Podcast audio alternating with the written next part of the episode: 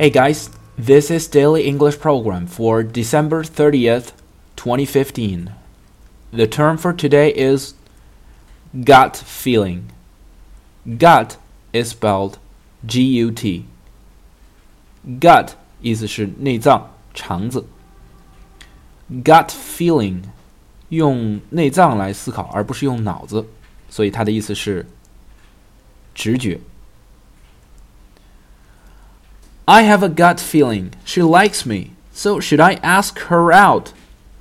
我觉得她对我有意思，我要约她出去吗？I have a gut feeling she likes me, so should I ask her out?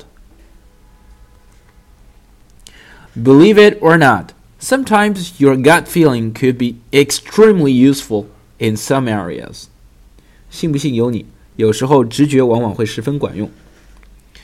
Believe it or not, sometimes your gut feeling could be extremely useful in some areas.